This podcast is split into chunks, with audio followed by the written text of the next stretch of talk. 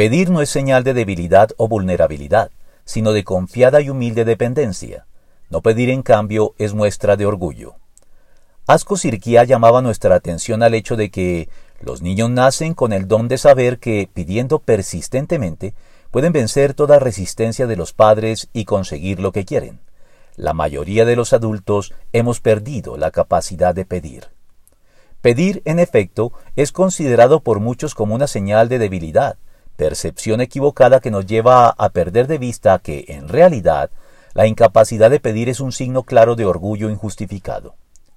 El Señor Jesucristo ilustró la buena disposición de Dios Padre para con los creyentes, haciendo referencia a la habitual buena disposición de los padres hacia las espontáneas y naturales peticiones con las que sus hijos manifiestan su confianza, necesidad y dependencia de ellos.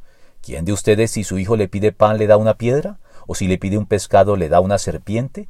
Pues si ustedes, aun siendo malos, saben dar cosas buenas a sus hijos, ¿cuánto más su Padre que está en el cielo dará cosas buenas a los que le pidan? Mateo 7, de 9 al 11, justificando en esto su generosa invitación previa a que pidan y se les dará, busquen y encontrarán, llamen y se les abrirá, porque todo el que pide recibe, el que busca encuentra, y al que llama se le abre. Mateo 7 del 7 al 8 prometiendo así aquí, de manera sucesiva, que al buscarlo con persistencia lo hallaremos, que al llamarlo disfrutaremos de acceso inmediato, sin antesalas ni restricciones de ninguna especie, y en los mejores términos, a su presencia, en virtud de los méritos de Cristo a nuestro favor, y que finalmente recibiremos respuesta a nuestras peticiones.